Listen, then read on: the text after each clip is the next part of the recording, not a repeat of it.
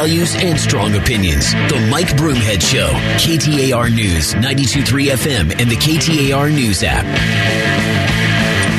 Thanks so much. I appreciate you spending some time with the show. There's so much to go over and talk about uh, before we end it. Right now, the what's happening with the speaker vote um, is right now is Jeffries is actually beating McCarthy 178 168, but there are also 20 other votes, which means they have already crossed that threshold, which means that we are not going to see one of these people win unless there is a lot of crossover votes. So we'll see as time goes on what's going to happen throughout the day. Are we going to get a speaker anytime soon? So we'll keep an eye on it. Um, as far as Arizona goes, we know the lawsuits, and I, I, mentioned this earlier. I want to repeat a couple of things, so I apologize if you heard me say it earlier today.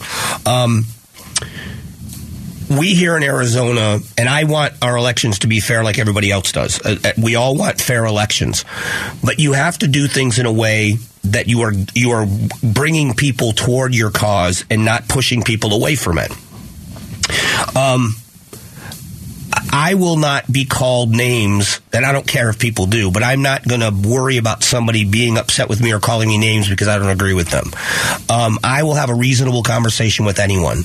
And um, when you hear people that are saying the election was stolen. They have every right, and I've defended their right to feel that way, much to the dismay of other people that think I shouldn't let them off the hook or whatever else. So I would say that's part of the problem. You have a pathway to prove your point. And I was happy to see that Kari Lake filed a lawsuit, Abe Hamadeh filed a lawsuit, because that's the pathway. It's not on social media. It's not supposed to be the war of uh, public opinion. It's a courtroom.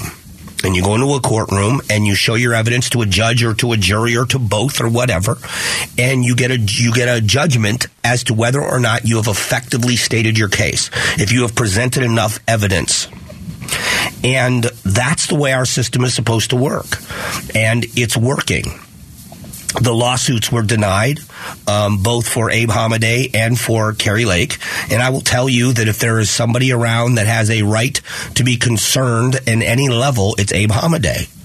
Uh, that doesn't mean that I'm going to agree with them in perpetuity trying to change the results of an election.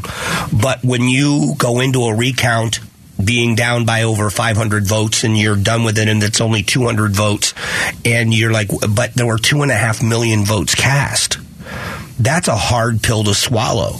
That there wasn't someone's mistake or something happened that didn't go your way. It's not an unreasonable thing to say. But that doesn't mean that in perpetuity that you continue to do it. Um, we know that the Lake campaign is also filing a lawsuit to go to the Supreme Court here in Arizona to have their case heard to jump an appeals court, and I hope they get. I hope they get to hear that. I hope that because the legal system needs to be exhausted. But I will say this that if at every step of the way you are denied something, and then at the end, you turn around and say, I was right all along. Everybody else here either lied or was in on it or got it wrong. That's where the problem lies.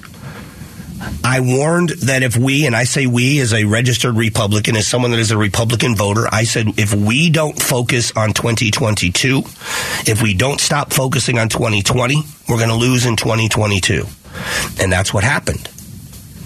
And if you want to win elections as a party or as a candidate, you know, will any of these candidates jump back into a race and run again? It's very possible.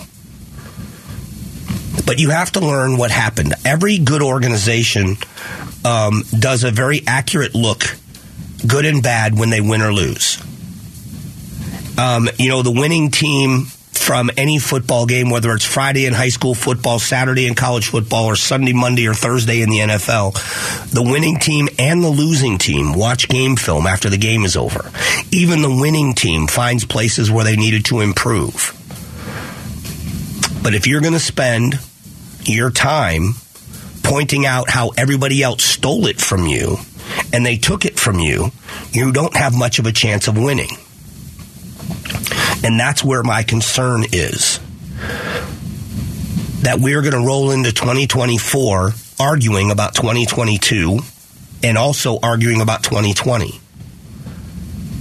And I'm talking about all of us. This is not a right and left thing here. This is all of us collectively. because there are election deniers across the you know the spectrum.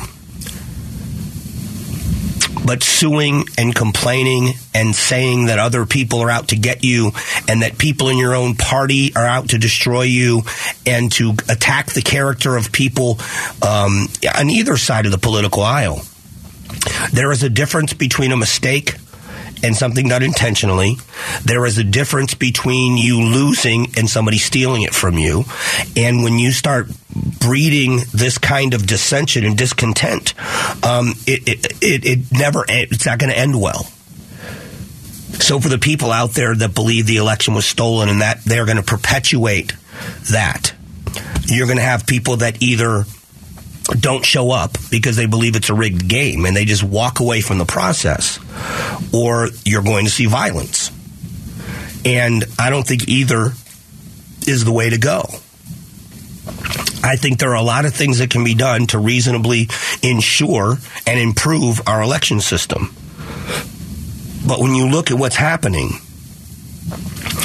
it is an attack on people that are good people. I've, I've mentioned names before, and I, I guess it's worth mentioning again. You know, um, people like Bill Gates, uh, Clint Hickman. These are people on the county board of supervisors, diehard, by all accounts, conservative Republicans.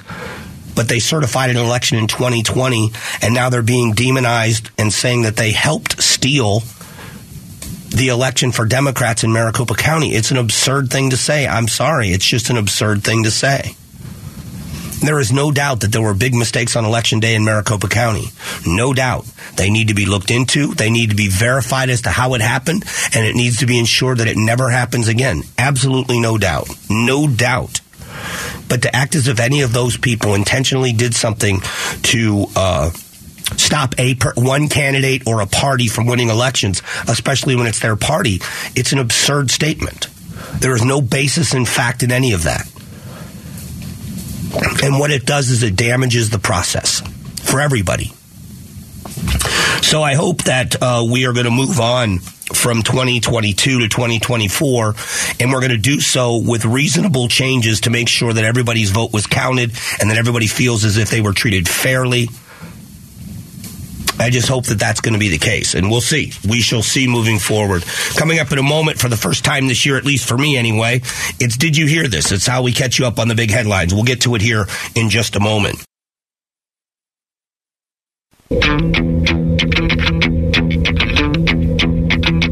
Strong values and strong opinions. The Mike Broomhead Show. KTAR News, 92.3 FM, and the KTAR News app. Been a crazy, crazy news day. Let's get you caught up. Did you hear this? Did you hear this? Broomhead's reaction to the hottest news stories. The House of Representatives is in its second day of voting to elect a new speaker. Representative McCarthy is still hopeful that he's elected to the role. I'm really through the battle. I just, we're not that far away. We only need 11 more votes to win. So I think from a whole perspective, you talk to everybody, it's not that far away. The fourth round of voting has concluded, and it appears that McCarthy did not attain the votes necessary. If he is not the answer, then who is? I don't know. You know, got Byron Donalds got some votes, the guy from Florida that uh, we had here in studio. Um, so I don't know what the answer is here. I really don't. I don't know what the the people that are holding out want here. Um, it does show that there's some division within the Republican Party. There's no doubt about that. But how do they settle those differences and settle on somebody to be able to get all the Republicans in the caucus? And this is something I, I've said earlier, and I think it pertains to this especially. Is if you can't rally them to vote for you, how do you rally the entire caucus to vote for pieces of legislation they have questions on? This is something about strong leaders that we need, and that's what we should be looking for here. Not a popularity contest, strong leadership, and we'll see if we have someone that can do that. Speaking of, yesterday's vote for the Speaker showed a division within the Republican Party, even after regaining the House in the midterms. They come to town, taking over the Congress, winning the majority, and they can't even get their their members sworn in. None of the investigations they're talking about can get underway because there are no committees. A liberal Democrat got more votes for Speaker, not once, not twice, but three times. So after the vote is complete, and to your point, how can House Republicans come together to end the division within? That's where the question lies here. I, I, I don't because I, I'm not plugged into exactly what the people that are holding out want. But this is the two examples I've talked about before. That when it comes to winning and losing, the Democrats seem to stick together much more often, which is why you're seeing Jeffries. Jeffries in his final vote, the one that ju- they just had, um, it's not a final vote, the last vote, 212 to 201, 20 voting other, one person voting present. So more, again, more votes for Jeffries, the Democrat, because the Democrats are a consensus in the sense that when this all plays out, they're going to stick together. They're going to fight, they're going to fight, they're going to argue, but when it comes time to vote, winning is what's most important. Can all the Republicans get on board with that? That's going to be the question. And who gets them there? You're listening to Did You Hear This? We do it every day at this time to catch you up on the headlines. Arizona's Department of Safety Director Colonel Heston Silbert talked to you this morning about his retirement. Hobbs came in, and I think uh, they want to build their team, and, and I think people need to understand and respect that as I do. What will be the pressing issues facing the new DPS director? Uh, staffing, just like everybody else. You know, we are growing by leaps and bounds, and we have not seen this agency grow. They run the statewide radio system, which has been outdated for decades. They run um, how many uh, with when it comes to evidence and a crime lab and so many sworn and unsworn employees. Um, they, they need, I think, they need massive growth. That's my opinion. Not to mention the border strike force. What happens under a new governor with a new DPS director? What happens with the border strike force? Does that stay in place? Because it's been very effective in helping out some of the border towns uh, we know here in the state of Arizona with local and state crimes. Um, so I think those are some of the big issues. I don't think morale is a big issue. I think the people that work for DPS are there because they truly love it, because they are proud of what they do and wearing that uniform. Um, so I think that it's going to be more about numbers and budget, and uh, we'll see who the next DPS director is. And before we stop the topic, I want to say that we all should be very, very thankful as a community for the service and the decades of service 34 years in law enforcement from Heston Silbert, Phoenix PD. He was in Mesa for a while, um, and I don't know all everything he did in his career, but he was at DPS when Frank Milstead was the director, and then when uh, Frank Milstead ret- retired. Heston Silbert took the job and uh, has done an exemplary job in the minds of many. He's a very respectful and respectable man, and I think he's served his community well, and I wish him the best. A school spending cap is looming over Arizona lawmakers, and Peoria Unified Superintendent Jason Reynolds says the waiting game is taking a heavy toll. then is having a tremendous impact on how we budget, how we plan. Uh, each week that passes, it adds a little bit more concern, a little bit more stress on our entire community. What will lawmakers do about the spending cap? I think that ultimately everybody understands that not getting this passed is going to be political suicide for everyone. But at the same time, they also understand that there's a lot of political clout that comes with this vote. So I think that the people are going to hold out a little while and they're going to make concessions eventually. This is, we saw this thing the last week of the legislative session is when this thing was overridden. It was done in time so that nobody had to miss any part of the money that they have in education. And I think that eventually it's going to happen. It's going to take some time. It's going to take a lot of negotiations and a lot of give and take. But I think eventually it gets overridden and it gets done again. All right, good job, Julia. As always, that is. Did you hear this for the first time for me this year? We'll do it again tomorrow at eleven twenty. Um, and you know the, the the education spending. I think we know the money's there. If it doesn't get done, if this education override doesn't get done, it's going to be political suicide for the people that don't make it happen. I believe that's true, but we'll see. We shall see what how that goes. Um, what we're going to do in a moment is how much money does it take to be considered middle class? There is a number attached to that, at least an average across the country. We'll talk about that and how much have prices risen just in the past year. The inflation numbers are pretty staggering. I got a story that talks about that. So we're going to talk about the economy and how it's affecting individuals and how Arizona may be a little bit different than other parts of the country because of the economy we've built. So all that's coming up. So please stick around. Thank you. Strong values and strong opinions. The Mike Broomhead Show. KTAR News, 92.3 FM, and the KTAR News app. Hey, thanks for being here. I appreciate you spending some time with the show as always. Um, keeping our eye on what's happening. Uh, Jeffries, Hakeem Jeffries in the House had more votes than McCarthy, but nobody has enough votes to win the Speaker's race. We keep you updated here. It's a good time for you to download that KTAR News app if you haven't already done it. It is a great way to consume your news, both local, national, and international. Um, if it's happening anywhere, everywhere. You're going to be notified on your device. If it's on the website, you'll get a link. If it's on the air, you'll get a link to listen live. So please download the KTAR News app. Um, how about this economy? And this is the thing I wanted to talk about. Uh, U.S. inflation, how much have prices increased in 2022? We are starting to see the retail world um, affected by this. Macy's closing hundreds of stores around the country. Um, so this is going to affect a lot of places and a lot of people. But is is this just the national natural progression of things? If you look on, so one of the fun things about going on social media is to see people when you get older is, hey, date yourself by naming a store that's no longer in business. And it's, you know, you get thousands and thousands of replies from people.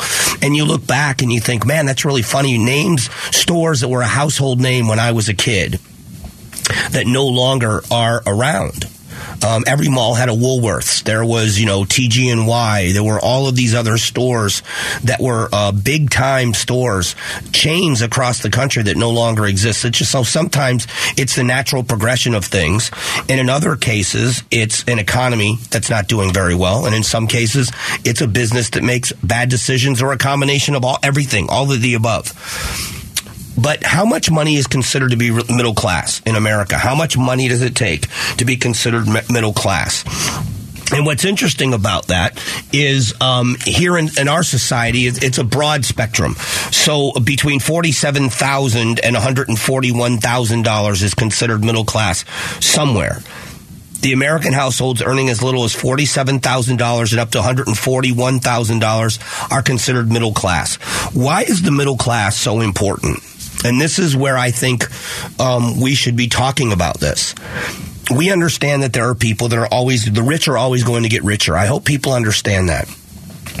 But what are we doing to give the average working family that isn't trying to build an empire? They, what they're trying to build is a life. How do those people get ahead? How do they maintain? How do they see the fruits of their labor turning into something that they want? Somebody that's eventually going to be able to buy a home um, they're going to be able to either put their kids through college or help their kids with college. Uh, they are going to be able to set money aside so that when they're old enough to retire, they can retire comfortably and live in the same lifestyle they've come accustomed to. Go on a family vacation once a year. I mean, that's that's when you think about the middle class. That's classically what people think about. Middle class doesn't mean you don't have money problems, and it doesn't mean you don't have to live on a budget. It means that you can live within your means and live comfortably. You live a life. We understand that. Um, there are some people that look to build an empire. There are some people that are blessed and have a have a, a, a unique skill that pays them an exorbitant amount of money. And then there's the barons of industry. But when we punish the barons of industry, we punish everybody else.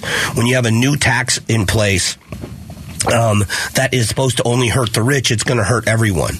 And it's that class warfare thing I think the middle class, my key to success, and I'm not, I'm not immensely successful when it comes to money anyway, but my key to success has been, um, I was never jealous of the wealth of somebody that had more money than me.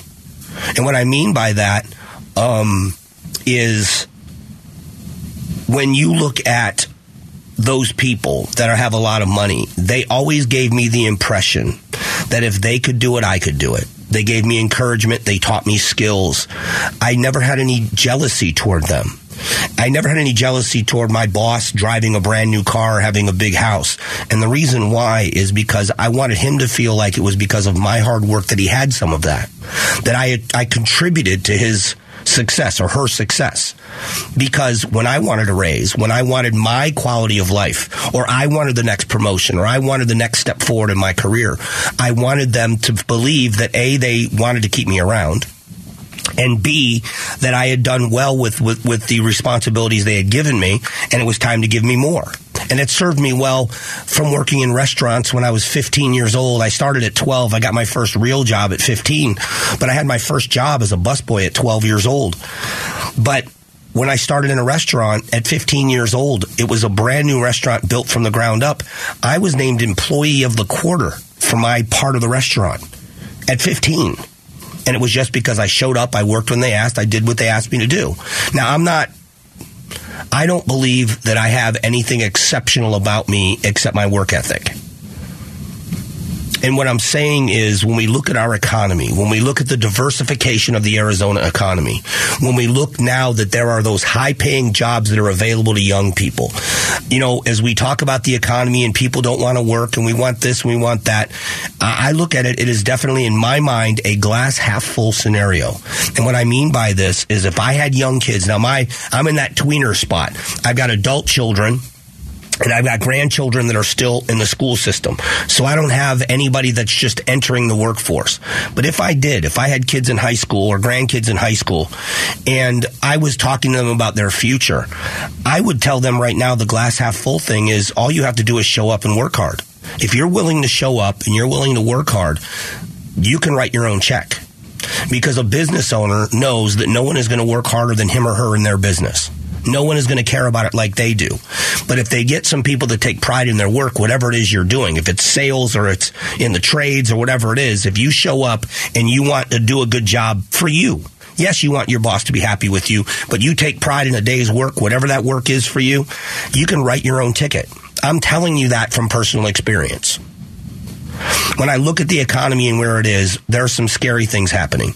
There are families that can't make ends meet because of the cost of things going up. Saw a story yesterday that said we can expect gas prices to start rising again. They should be spiking again sometime this summer. And all of those stories are out there. We get it. But here in Arizona, we have an opportunity for high paying jobs and careers that feed your families. And if you're looking for one of those, show up at work, work hard, and do what you're asked. And if that's the only requirement, there's a lot of people out there, a lot of people out there that, um, you know, you just don't have uh, a high bar for success. And I just hope people take advantage of it. I really do. Uh, coming up in a moment, we got another topic we're going to go back to that we talked about earlier today, and it has to do with schools. We'll get to it coming up next.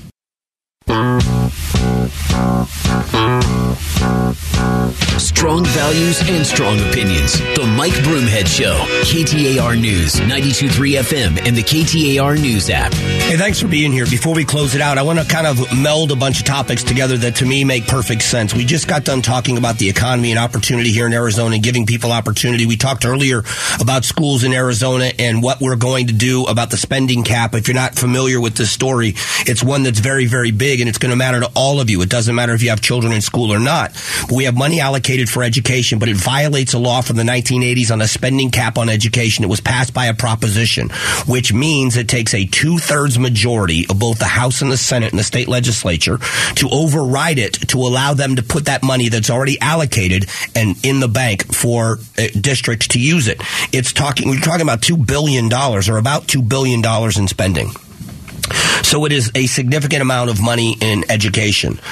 But along with that conversation becomes the conversation about results and how we are not getting results in Arizona. And for years and years and years, we've heard that it's about money. Um, it never is. If you go and look at some of the districts around this country that spend the most per student on education, they've got terrible results. And you see other places that spend a modest amount of money that get very good results. So in the end, we have to come together and look at what works and what doesn't. And that to me is the biggest issue. For every parent out, for not, not, even parent, for every citizen in Arizona to hear that we have far less than 50% of children in the third grade that can read at a third grade level should scare the heck out of all of us with what our future is like if they can't read. Their future for them specifically, but as a society, what our futures are like. We're tying one of their hands behind their backs. When you have an eighth grader that can't perform math skills at an eighth grade level, not ready to go on to high school math, when we have jobs here that are high tech jobs that require mathematic skills, and we're not doing that. I want to couple that story so we started with the success of our economy and a, and a, possibility of a recession and the opportunities that are out there in Arizona that if you want a job, you can find it. Now we're talking about education and having the tools. And I, have said this many times, uh, one more time, probably won't be the last. I was a great student in my early years, straight A's, learned to read early, perform math skills well. I was a terrible student in high school. The good thing for me was I had the tool belt. I had the tools necessary to learn so that when I took education seriously, because I had a career that I was driving toward as an electrician, I had the skill set to learn it. When I transitioned into this career, I had the skill set to do what I do here because it was given to me at a young age. I, you carry that tool belt with you for the rest of your life. So that tool belt, those tools for education are so important. But now let's talk about immigration. Highest naturalization numbers in 15 years. COVID stopped a lot of people from naturalized, becoming naturalized citizens here in the U.S. The numbers now are higher than they've been in 15 years, which I think is a good thing. But let me ask you a question. Why is it that so many people that come from, to this country from somewhere else we hear so many stories of success. And I don't mean great wealth and mansions, but people that become successful. I told the story of the families I've been closest with. My buddy Adam, whose dad and mom started a business and became very, very successful. Uh, his father reads at a third grade level. I don't think he finished school, but he worked his butt off all of his life and became a successful person. Um, my friends from Cuba that in one generation brought their children to this country. Everybody in the family became citizens at their first opportunity. And they thrived in America. All of the kids are now successful themselves. They have children of their own, which are the first generation Americans that are born here. The parents that brought their children here own their home, own their cars. Wife went to an American college, taught in the public school system. He's retired. That's the American dream, right?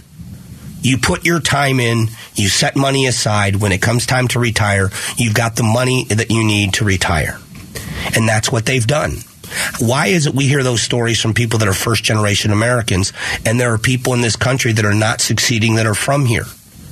Is it a societal thing? Is it that we are spoiled? I don't know the answer to it. But it's an interesting question how somebody can come to this country, not speak the language very well, and find a way to succeed immensely. And other people that have everything at their doorstep and at their feet as far as opportunity goes, and they aren't successful. And I'm not, that's not a condemnation. It's a, it's an honest question. And I'm asking it because if you put everything we just talked about together, how do we take all of that together and give someone an opportunity at success? There are people out there. You lead the horse to water, right? You can do that. But what are we doing to provide an opportunity at success for the people that are willing to work and fight for it. That doesn't mean that people aren't going to be wrong, that unfairness is no, but what it means is for so many people, giving them an opportunity to succeed. It starts with an education. Even when they don't think they want it. I wanted nothing to do with high school. I, I was working. 15 years old. I was making a few hundred bucks a week, working in a restaurant, working around people older than me, felt like a grown up, wanted to be a grown up, didn't want anything to do with the childhood. And I threw away my childhood. It's what I did. Now, it prepared me for things later in life. I'm not complaining, but at least I had the educational tools from when I was very, very young. I had the ability to learn. And it, it's, it's these situations that we have to look at and say, we really have to work on this.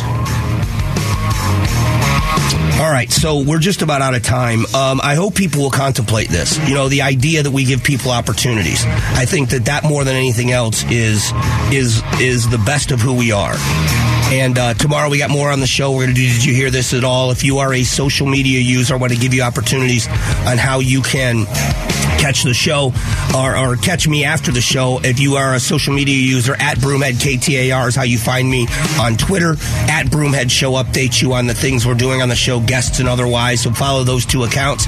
Mike Broomhead, all one word on Instagram is where you can find me. I got a bunch of pictures I'm going to be posted from my trip to Florida. Uh, while I was in Florida, I took a bunch bunch of pictures of the hurricane damage because I grew up in Fort Myers, and the the beach devastation is immense. So I'll probably post some of those pictures. I have so many of them. I'm going to post a bunch of them today so you can see them. And uh, it, it, it really was a great time. So a big thank you to everyone, and a big thank you to Heston Silbert, the Colonel, uh, who is running DPS, who leaves on Friday. Go listen to the interview on the podcast. Download the KTAR News app.